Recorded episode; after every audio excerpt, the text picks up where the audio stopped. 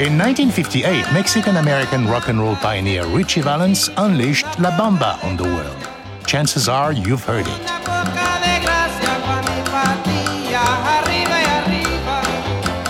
But what you might not know is that La Bamba comes from a style of Mexican music with deep African roots.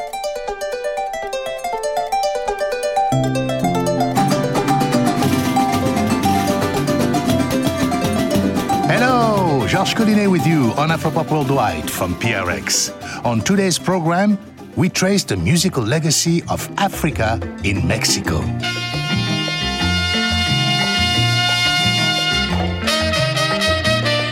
When I hear Afro Mexican, I usually think of the very fundamental ethnicity in the component of Mexican culture that has been erased from cultural memory. As ethnomusicologist Alejandro Madrid suggests, the African contribution to Mexico has been little discussed over the years, but it turns out that Mexico has a rich black history. In this hip deep edition, we take a road trip across Mexico to explore that history through sound and via conversations with musicians, scholars, journalists, and ordinary Mexicans.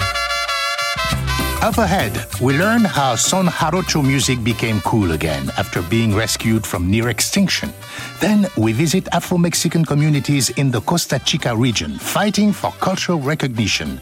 And we'll stop by the golden age dance halls of Mexico City and hear how the Afro Cuban danzón became the sound of the nation. All that and more ahead on La Bamba, the Afro Mexican story.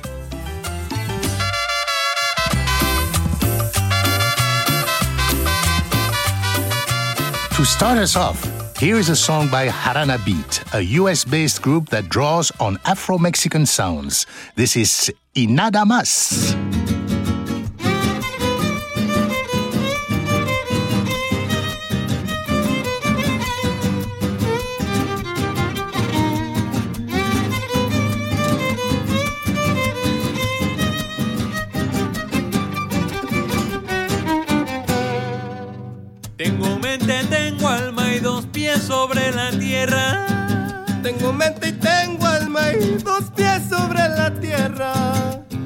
ojos, tengo orejas para sentir lo que hay afuera.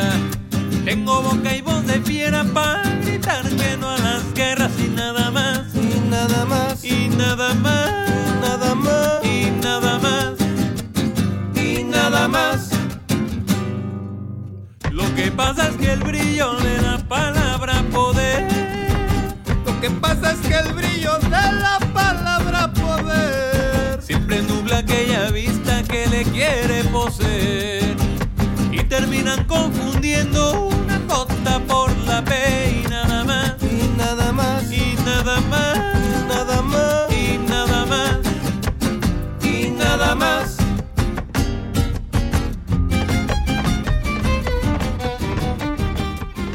That was Y Nada Más by Jarana Beat. I'm Georges Collinet with La Bamba, the Afro Mexican story on Afropop Worldwide. Major support for Afropop Worldwide comes from the National Endowment for the Humanities, the New York Council for the Humanities, and the National Endowment for the Arts. Okay, so when you tell people you're doing a radio show on Afro Mexican music, a common response to get, even in Mexico, is there's no such thing as Afro Mexican music. There are no black people in Mexico. Well, wrong. Which is why we're going to start today with a little history lesson. Allow me to introduce our first guest. My name is Ben Vinson. Ben is professor at Johns Hopkins University and author of several books about Afro Mexican history. The history is not an exclusive story of slavery. As the Spaniards arrived, they brought with them African auxiliaries who came, in some cases, as slaves, in some cases, as workers and field hands and conquerors, quite frankly. As the conquest went on, much of Mexico's indigenous population began to die off from disease, and to fill the labor shortage, enslaved Africans were brought in large numbers. Then, starting around 1640, the importation of slaves fell off sharply. Blacks in Mexico began to blend in with European and indigenous populations of the country, more so than anywhere else in Latin America. By 1810 or so, 10% of the population of Mexico is peoples of African descent. 10%. That is roughly analogous to the population here in the United States at that particular moment in time. One place where blacks thrived in colonial Mexico was military service. In the 18th century, Afro Mexicans often dominated local militias. As a result, some of Mexico's great military heroes were of African descent. Example, Jose Morelos, really a major guerrilla fighter that helped liberate Mexico with the assistance of other peoples of African descent. According to rumor, he wore a uh, what we might call a stocking cap, really a handkerchief over his head to hide his curly locks so that people wouldn't see him as someone of African descent. Even more renowned, Vicente Guerrero. Vicente Guerrero, of course, was one of the presidents of Mexico, Barack Obama, 1829, if you will, uh, and in fact was responsible for abolishing slavery. These are the kind of people who have entire Mexican states named after them.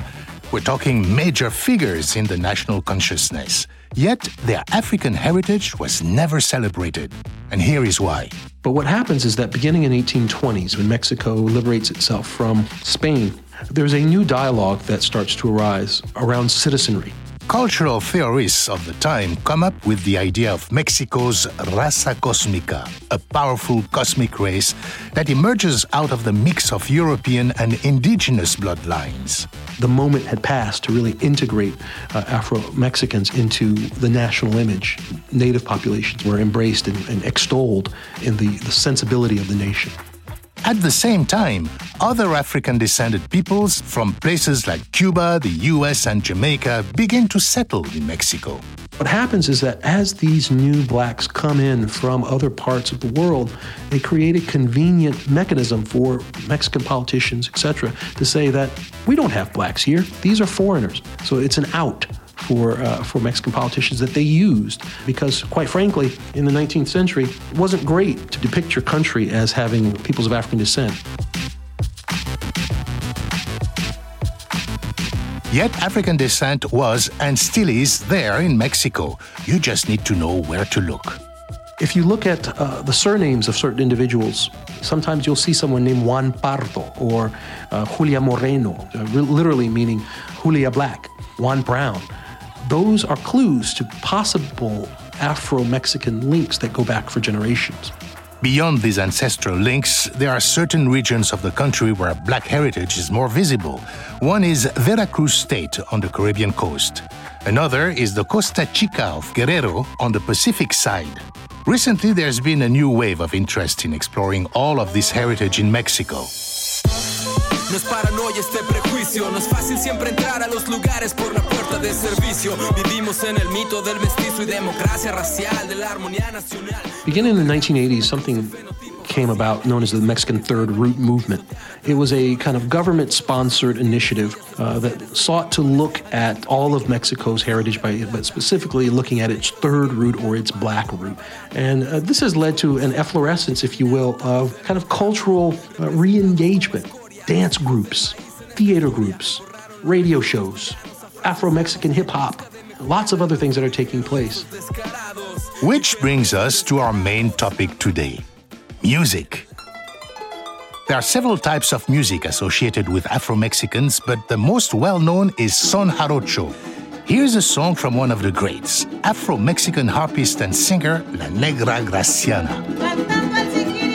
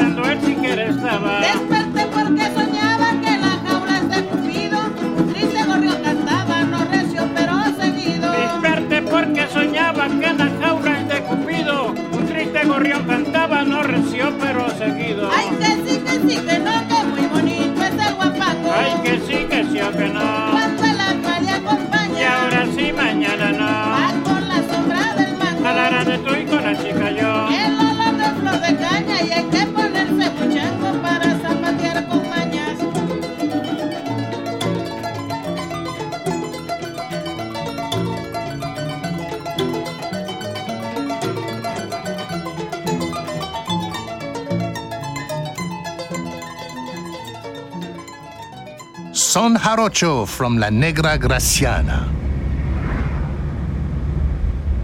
To research this program, our producer Marlon Bishop crisscrossed Mexico by car, meeting with musicians and local experts. His first stop was in southern Veracruz, a small town called Chinameca. Chinameca is much like any other small town in Mexico. Cinder block homes painted in bright hues, the aroma of marinated pork hanging in the air. I'm here for the town's Fiesta Patronal, or annual Saints' Day party. Every town in Mexico has one. It's not unlike a country fair in the US. There are carnival games and a Ferris wheel, and even one of those swinging boat rides. But there's also something else. Off to one side of town, there's a stage set up with bands playing son jarocho, the folk music of Veracruz. People clap politely after each group, but the stage show isn't why people are here. Not really. They're here for the fandango.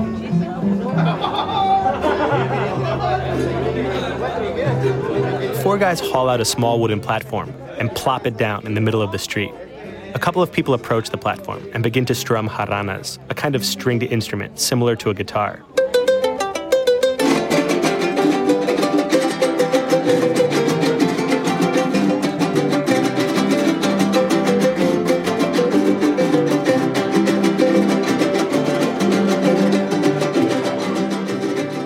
There are maybe 50 musicians, all playing at once. Finally, a couple gets up on the platform and begins to dance, stomping rhythmically. And just like that, the music gets a drum beat.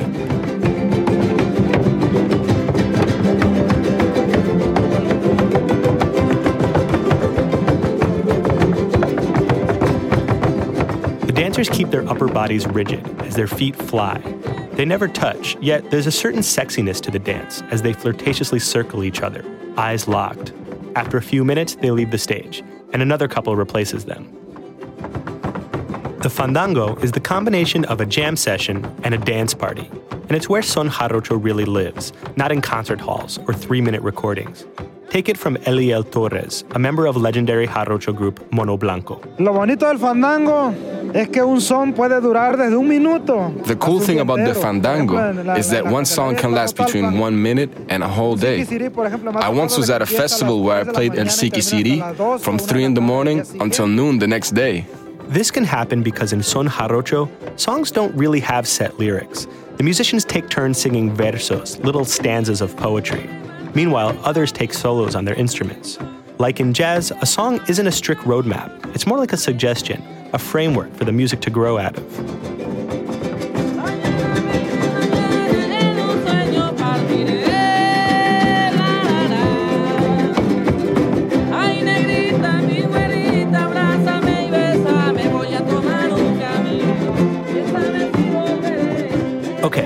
There's one key thing about this fandango that I haven't told you about yet.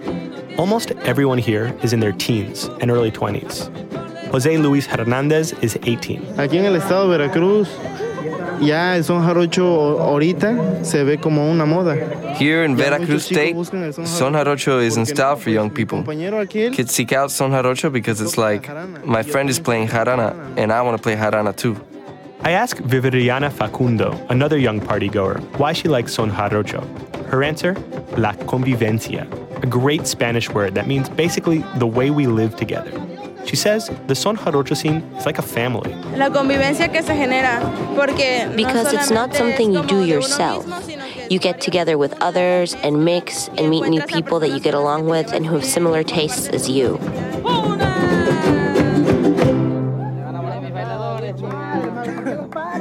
These are, mind you, hyper connected 21st century kids. They hang out on Facebook all day and have Lady Gaga ringtones on their phones.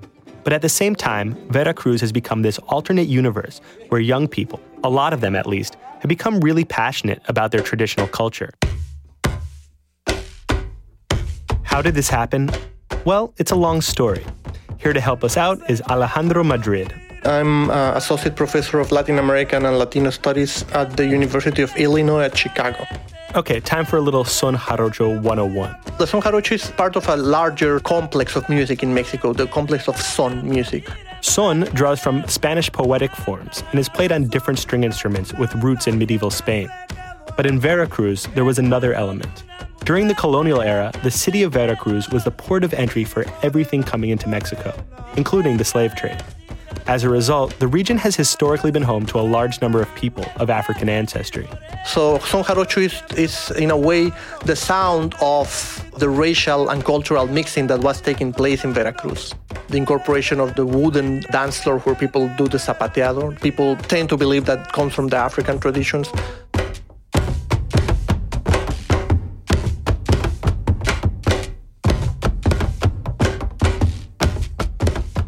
Jarocho, by the way, is a nickname for people and things from Veracruz.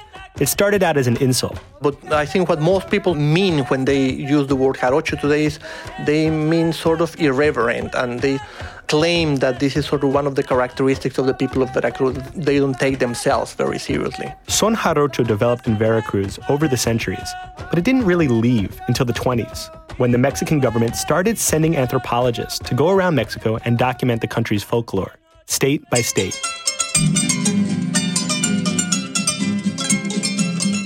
The first well known jarocho recording artist was Andres Huesca, who was basically like the 1930s Jimi Hendrix of the jarocho folk harp. Just listen to him shred this thing.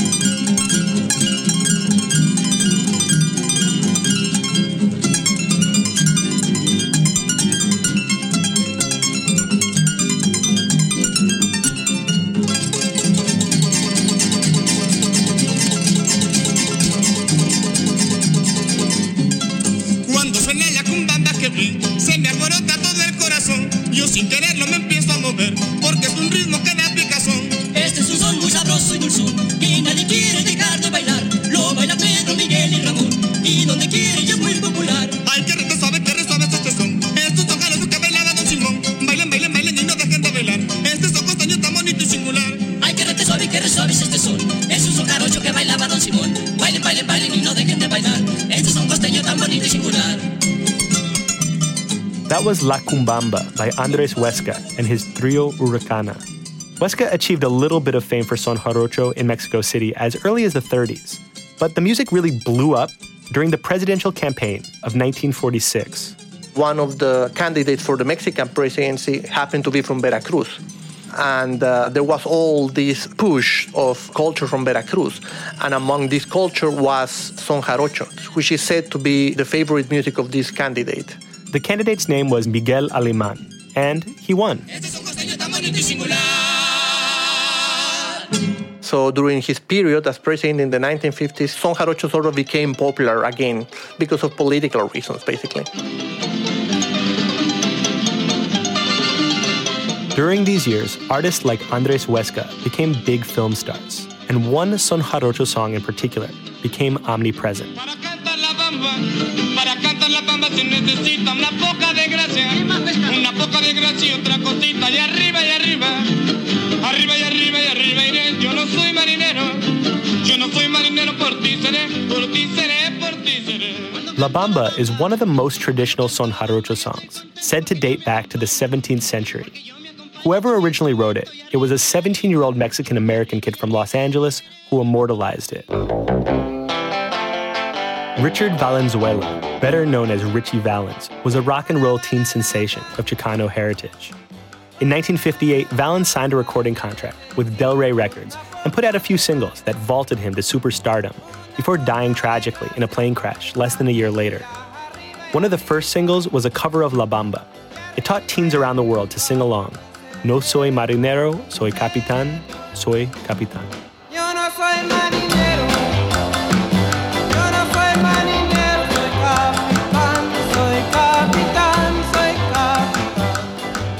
After the La Bamba craze passed, Jarocho died down again. But towards the end of the 70s, there was another revival. In the 1970s, there was this movement of music throughout Latin America that emphasized local folk traditions. They were musicians like Victor Jara in Chile or Carlos Puebla in Cuba, young, politically left, and searching for musical identities in indigenous and Afro Latino traditions. And this part of the story brings us back to why all those kids in Chinameca were proudly strumming their jaranas.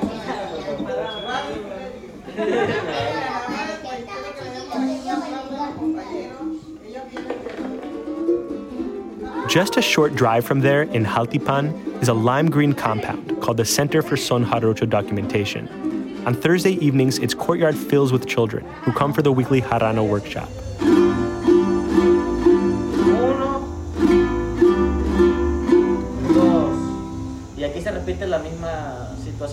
For 15 years, the class has been taught by Benito Cortez, who believes teaching son jarocho is about more than strumming patterns. O sea, el son jarocho, al final de cuentas, más que un género musical, es todo un complejo Son jarocho, de, in the end, códigos is more than a genre of eh, music. se van utilizando It's a whole complex of cultural codes that you use not just to have tan solo de fun, but for communication. And this is really important. Y eso es muy importante, ¿no? Benito is a member of Los Cojolites, one of the country's top son jarocho groups. Here at the center, the band all lives together, cooks together, and of course, plays music together.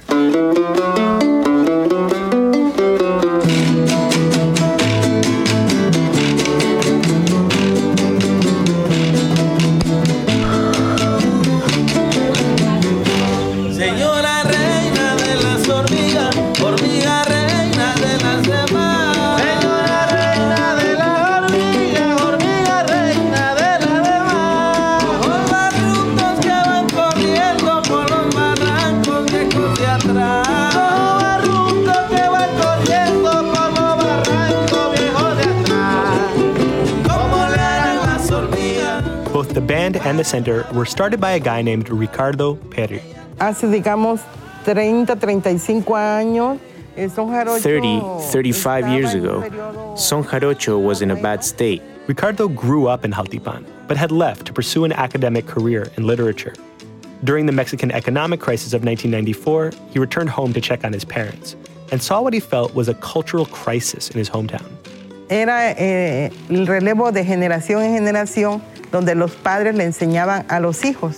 Traditionally, the son was passed down from generation to generation, from father to son.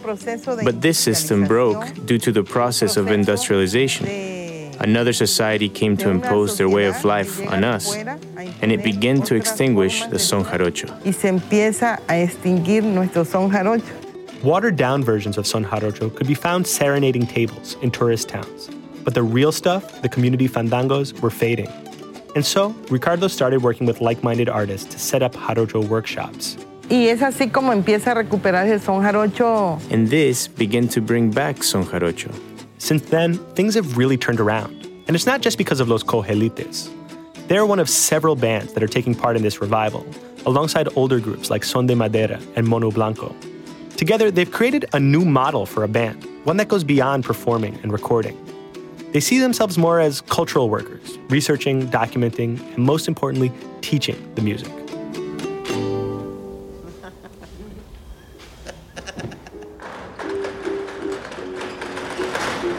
After the workshop, Ricardo and Los Cojolites close up the center for the night. It's hard work to keep the place going. They don't charge a single peso for the classes, and the government offers zero support. The place basically runs on their shared passion to help revive the culture.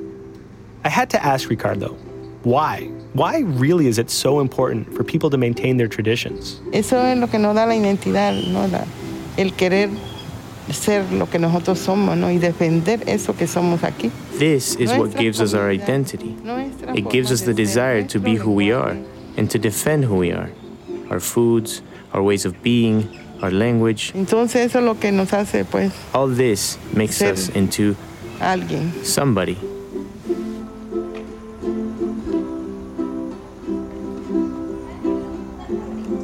This is what Son Jarocho teaches that where you're from is more than just a place. It's everything you are, and it's worth fighting for.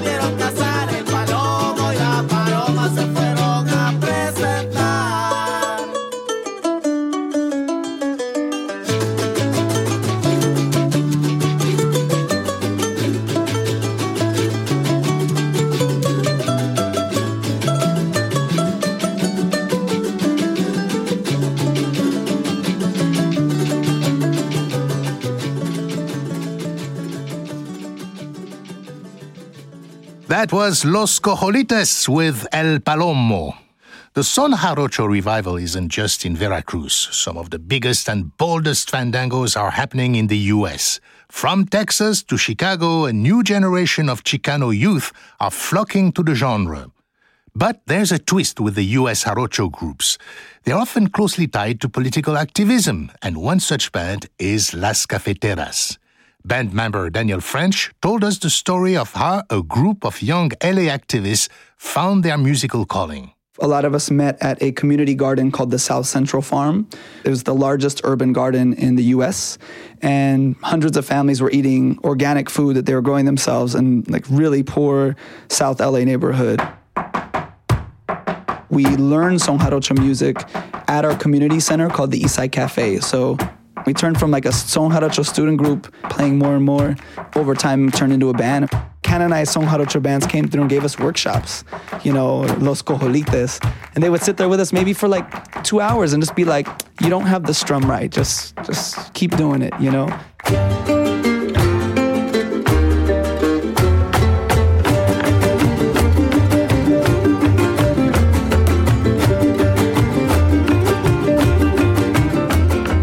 Yeah, so um, in California, there's a big, you know, Son Jarocho movement. They call it the Movimiento Jaranero or Jaranero movement. Son Jarocho is very accessible. Once you have a jarana, it's very easy to sort of get in the mix because of the fandango. The fandango allows for people to not have to be experts to participate. It allows for people to kind of absorb what's going on and just jump in. If you know a couple chords, you can kind of like mm, fumble through it. Also, Son Jarocho is very improvisational, so like it invites you to make up your own story, and you're dancing in the fandango, and you start like saying like how cute that girl is who's dancing, and how you'd like to talk to her after the fandango, or or whatever, you know, like how smoggy LA air is.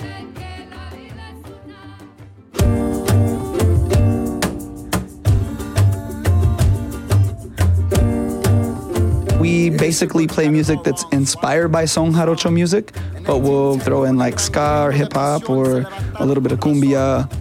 I grew up going to spoken word slams and like emceeing and freestyling all the time. So we break stuff down in hip hop and, and, and we'll break down, you know, colonialism or like Mexican history and how one of the, the major generals in the uh, Mexican Revolution was Afro Mexican. The Underground Railroad also ran south, led black folks to freedom with Mexico right there to receive them.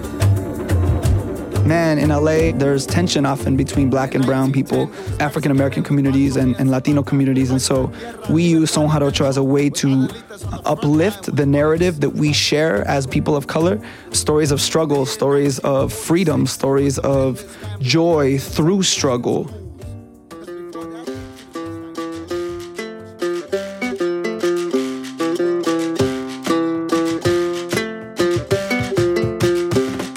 Fandango is a participatory space, man. It's the sort of democracy or environment where everyone can be within within a structure. They can kind of do their thing, and I think that those are the kinds of spaces we want to create where people can just be. And so for us, man, it's Son Jarocho is a way to uplift people, invite them to tell their stories, and look at each other and see, like, man, we share this world, and we want to invite people to say, how can we make it better together?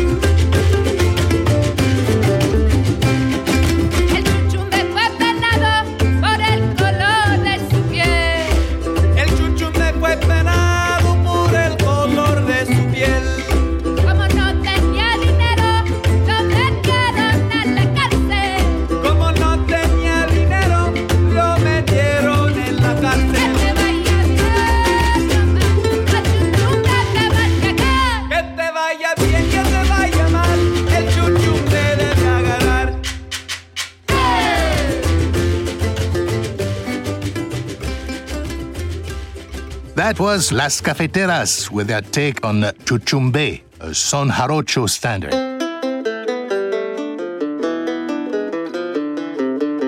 Well, one question that their story brings up is Why son jarocho? There are dozens of folkloric music styles in Mexico. Why has this one become this potent symbol of Chicano identity? Ethnomusicologist Alejandro Madrid says it all comes down to the essence of the fandango. The fandango is a community celebration, and this is what makes son jarocho very different from other more commercial types of Latino music. So, in the US, where a lot of value is placed on individualism, son jarocho is a form of uh, rebellion. It's basically going against the mainstream culture. They are emphasizing community, they're emphasizing relations with family, with friends, uh, as opposed to emphasizing uh, individual success. So, in that sense, it is kind of revolutionary. It's very radical in terms that you know it goes against a central belief of American culture. El son jarocho es la bandera de un pueblo, un pueblo en acción. Caminemos y empecemos a recorrer un sonido musical, un sonido jamás visto, un sonido que viene desde el fondo de la tierra, un sonido que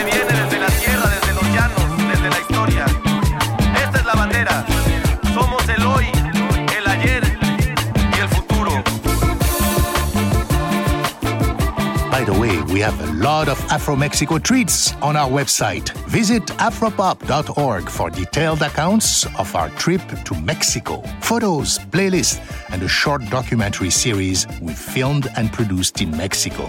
All that at afropop.org. Coming up, we hear about Chilena and Cumbia from the Afro Mexican communities of the Costa Chica, and we check out the lavish dancehall ballrooms of Mexico City.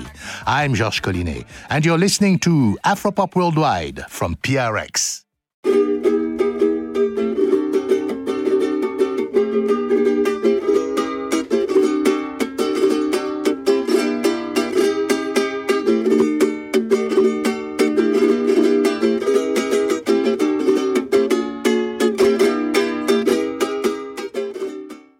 Okay, we're back and heading across to Mexico's Pacific coast.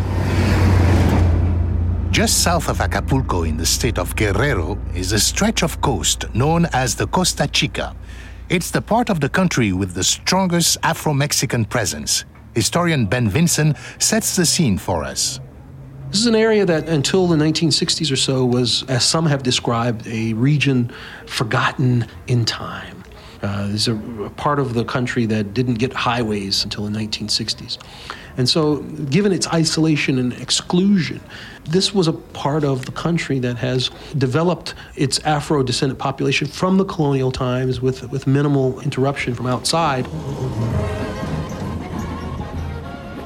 The Costa Chica is made up of sleepy, sun drenched towns like Cruz Grande, where we met Afro Mexican activist Benigno Gallardo.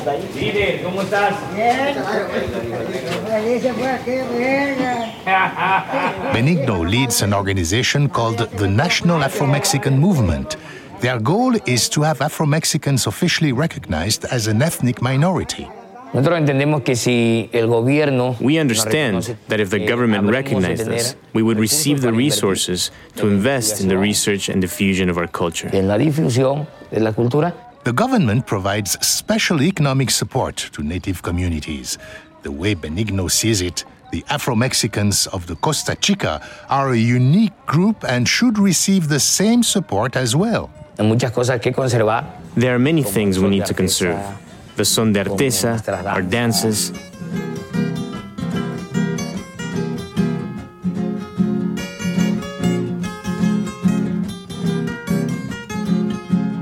Son de Artesa, also known as the Chilena, is the traditional music of the coast. Here's an example La San Marqueña by Los Hermanos Molina. San Marco tiene la fama de las mujeres bonitas. San Marco tiene la fama de las mujeres bonitas. También Acapulco tiene de diferentes caritas. San Marqueña de mi vida, San Marqueña de mi amor. Me gustó la San Marqueña, esa del vestido blanco. Me gustó la San Marqueña, esa del vestido blanco. Voy a mandarle una carta a ver si la de Barranco San Marqueña de mi vida, San Marqueña de mi amor. las calles de San Marcos. Hay casas y corredores por las calles de San Marcos. Hay casas y corredores. Ya llegó tu fiel amante, tu preferido de amores, samarequeña de mi vida, samarequeña de mi Cuando no había tanta sonorización, When there wasn't so many sound systems, all the dances here were done with harps and guitars. Not anymore. Little by little, it's dying out. ahora no. Entonces poco a poco lo vamos perdiendo. Benigno took us to see his cousin, Lalo Gallardo, who brought out his harp and performed a chilena for us, accompanied by his two teenage sons.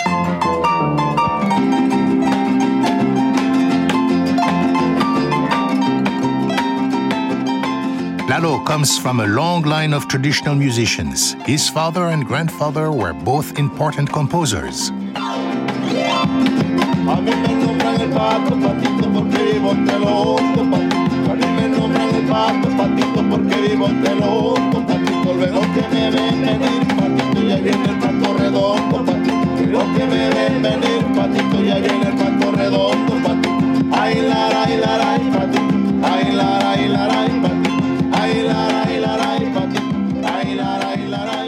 La chilena, pues son, según los comentarios de, de mi papá, de otros señores, que viene de la cueca. The chilena, according to my father, came from the cueca.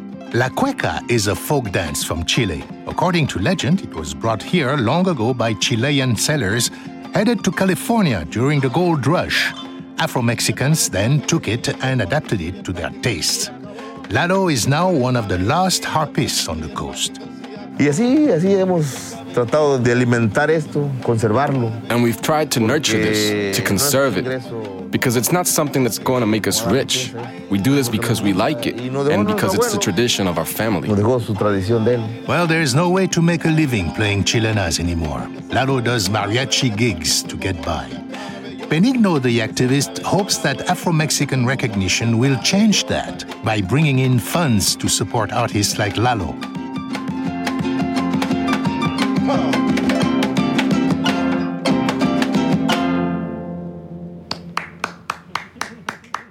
Problem is that not everybody is on board with the idea. Íbamos a las reuniones. We would go to these meetings and they would tell us there are no black people in Mexico.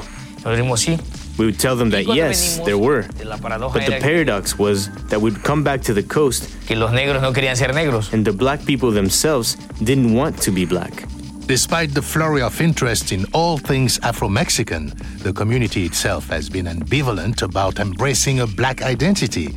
Here's local journalist and poet Eduardo Añorve. La gente aquí habla de términos más, concre- más sencillos como lo costeño, ¿no? People here use other terms for themselves, such as coast people. Eh, no hay mucha preocupación por llamarse. There's not much preoccupation with defining oneself.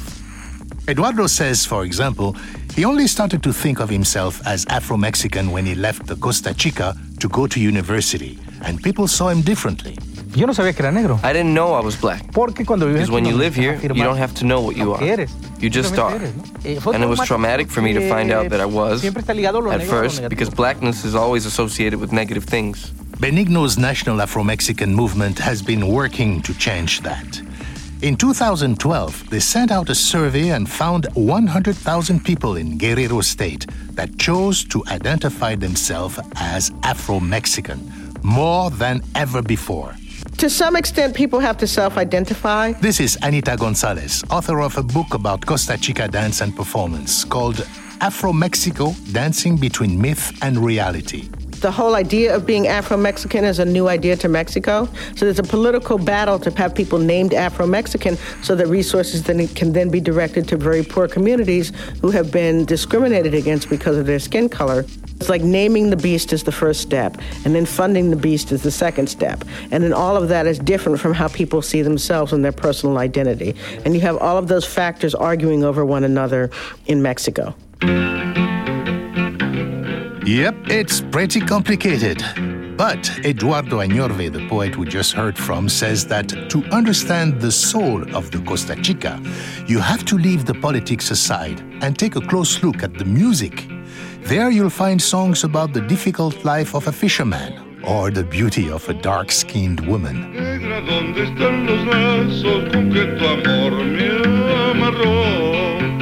Aunque me costara un paso, pero se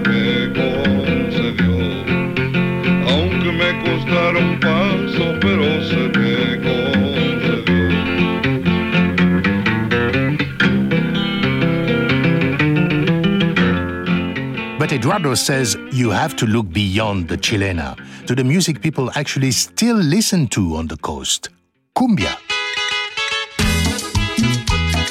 The Costa Chica has developed its own unique style of cumbia, defined by fast tempos and reverby guitar licks.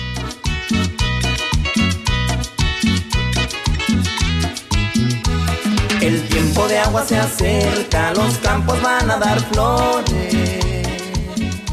The songs, Eduardo says, contain hints to deeply held cultural values. Take, for example, this song, Vida del Campesino, or Life of a Peasant by Bertin Gomez.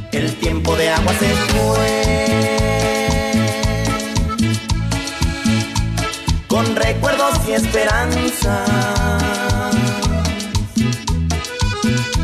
La plata que coseché. Ya me la gasté en parranda. Él dice, se viene el tiempo de agua. He says, if the waters come, tierra, trabajo, I'll work the earth dinero, and make money. gané me lo voy a- Then with this money that I'll earn, I'll spend it all enjoying myself. I'll go out partying. Hay una filosofía allí. And there's a philosophy there. Pero a veces But we're sometimes not taught to see it. I had to go through a whole process before I saw the beauty in it. para ver esa belleza.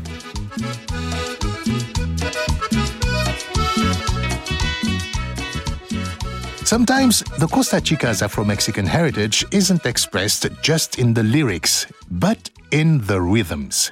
There's another style of dance music here that sounds like nothing else in Mexico. It's called merequetengue. Here's a taste by Orquesta La Baredora.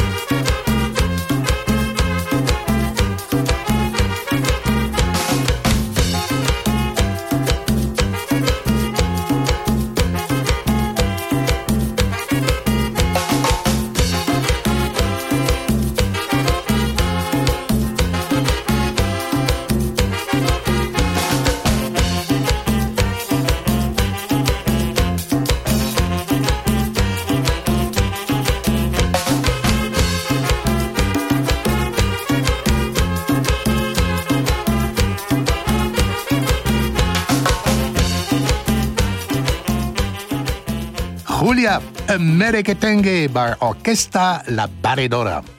You're listening to La Bamba, the Afro Mexican story on Afropop Worldwide. And remember to visit our website, afropop.org, where there's much more info about our trip to Mexico's Costa Chica, including a short documentary piece we filmed there.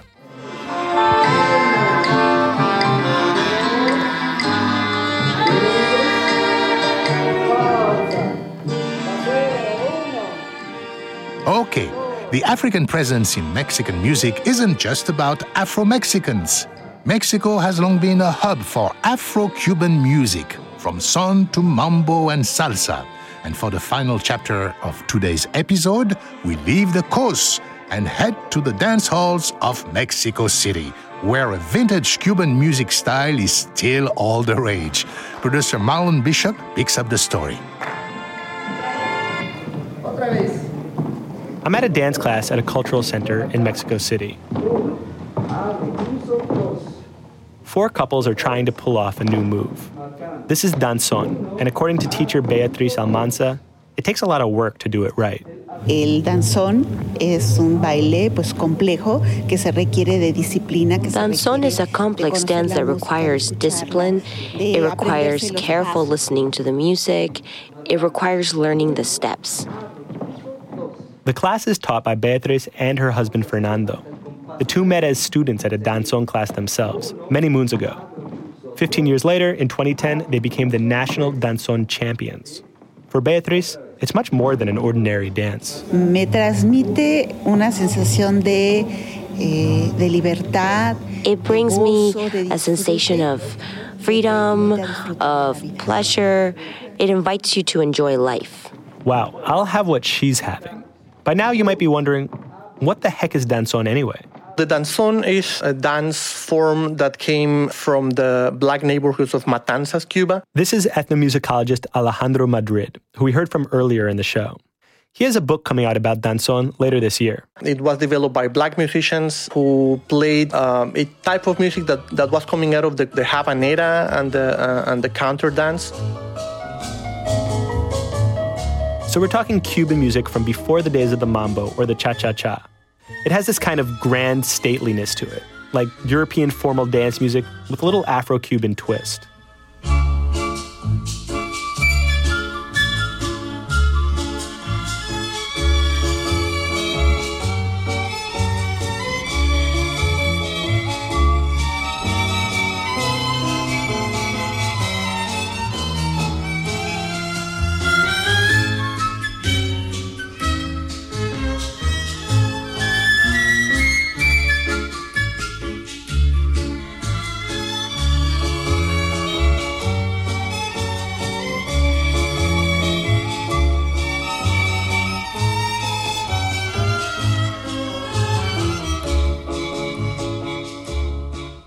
That was Papa Montero by the orchestra of Antonio Maria Romeu.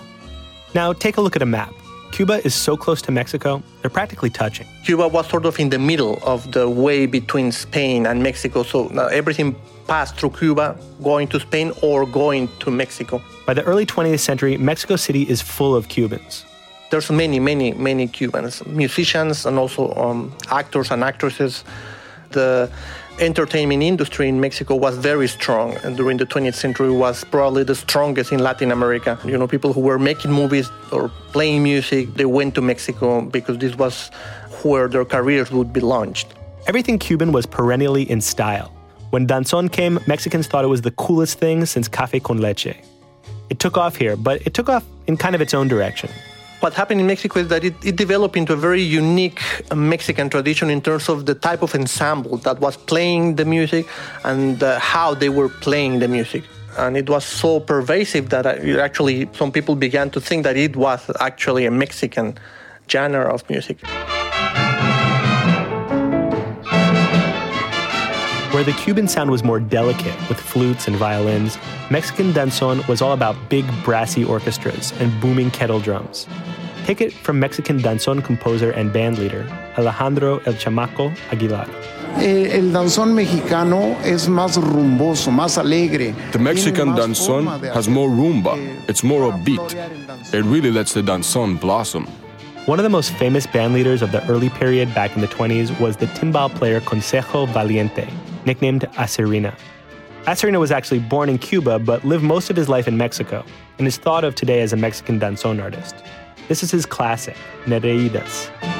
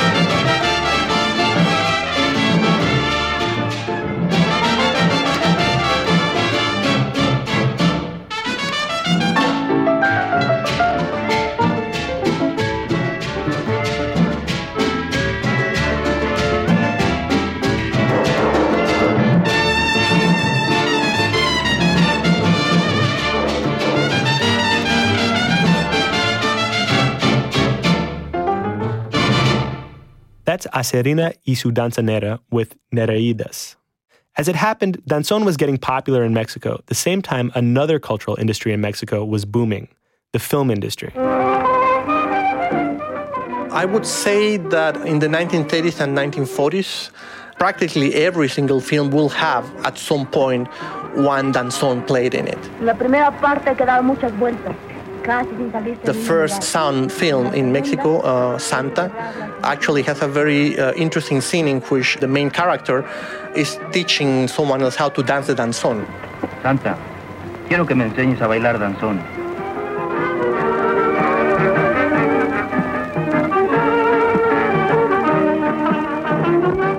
At the height of the danzón craze in the 40s and 50s, there were dozens of salones, or dance halls, in Mexico City. In the 60s, they started to disappear. But not entirely.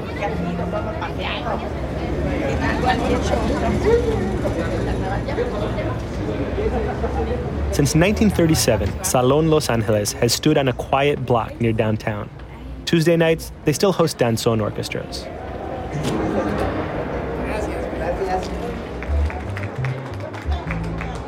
Y caballeros, vamos a continuar disfrutando de la alegría de este. Walking into the Los Angeles feels like walking straight into a classic Mexican movie.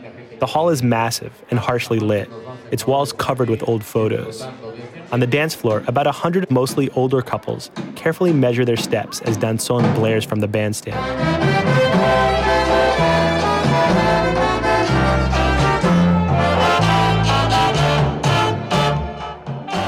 Arturo Castañeda is 65 and has been coming here for 40 years. Ah, ya nos han cerrado muchos salones de baile. Many of the dance halls have closed by now. The Salon Los Angeles is the only traditional one that's still around. Arturo met his wife Gloria dancing here. She says danzón has helped keep their fires burning over the years. El danzón es, para mí es un baile muy sensual, sexy. Danzón for me is a really sexy dance because you dance really close to your partner. You have him right here in front of you. If you love the person, it feels really nice. The dancers are dressed to the nines in glittery dresses and zoot suits. If you ask any of them, they'll tell you. Danzón is as Mexican as mariachi. Case in point, Cesar Gallardo. Afortunadamente yo creo que se baila mejor danzón aquí que en Cuba. We dance better than the Cubans. Even though it's from Cuba, baila mejor danzón we aquí. dance danzón better here. According to Alejandro Madrid, however, this idea is a relatively recent invention. So in, in a sense, the, the Mexicanization of these of these Cuban sounds has to do with a nostalgic look at the past. And uh, many of these people look at those movies and they identify the sense of nationality with this music that back then was considered Cuban and was considered foreign and was considered black. But now, when people look back at the 1950s, they don't look at this music as being foreign. They hear this music as being Mexican music. They might have a point. Danzón has plenty of fans in Cuba, but in Mexico, it's gone through a real renaissance in recent years, with dance academies opening all over the country and over a dozen danzón orchestras working in Mexico City alone.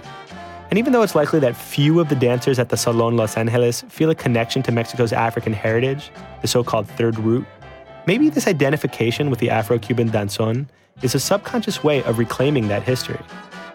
Or maybe not. Maybe we should just take the advice of dancer Cesar Gallardo. Toda la música es bonita, pero el danzón se siente. All kinds of music are nice, but you really feel the danzón. It gets in you. You can't explain the feeling of dancing it. You just have to try it. Why bother trying to understand the Mexican relationship to danzón with words when you could just do it with your feet?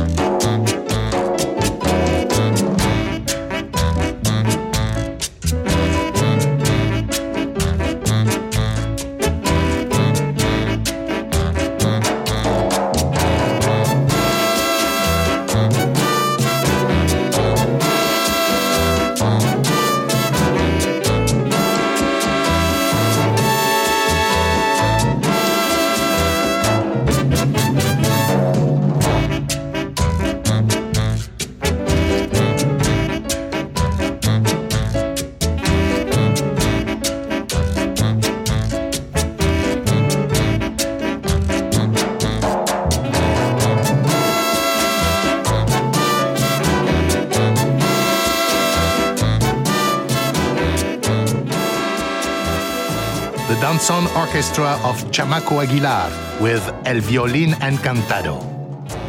Well, that's all we have time for today. I hope you enjoyed our Afro Mexican road trip. For more info, photos, playlists, and travel journals, visit our website, afropop.org. There's a lot of cool Afro Mexican material up there, including a short documentary series we filmed in Mexico. You can also find us on Facebook and follow us on Twitter at AfropopWW. Funding for Afropop Worldwide comes from the National Endowment for the Arts, which believes a great nation deserves great art, and from PRX affiliate stations around the US. And thank you for supporting your public radio station. Thanks to Anita Gonzalez, Alejandro Madrid, Ben Vinson, Eduardo Añorve, Benigno Gallardo, Ricardo Perry, Miguel Zamudio, Jose Luis, and Nikki Nakasawa for their help with this program. Additional thanks to Valerie Maxac, Ali Silver, Alexandra Hall, Greta Johnson, and Katie Ricciardi. My Afropop partner is Sean Barlow. Sean produces our program for World Music Productions. Research and production for this program by Marlon Bishop. Assistant production by Nina McIntosh and Jocelyn Bonadio. Voiceovers for today's program by Jorge Chefi, Luis Del Valle, Andres Caballero, and Nadia Rayman. Our chief audio engineer and co producer is Michael Jones. Additional engineering by Mike Kaplan, Michael Johnson, and Franz Mernick. Banning Eyre edits our website, afropop.org. Our director of new media is Ben Richmond, and I'm Georges Collinet.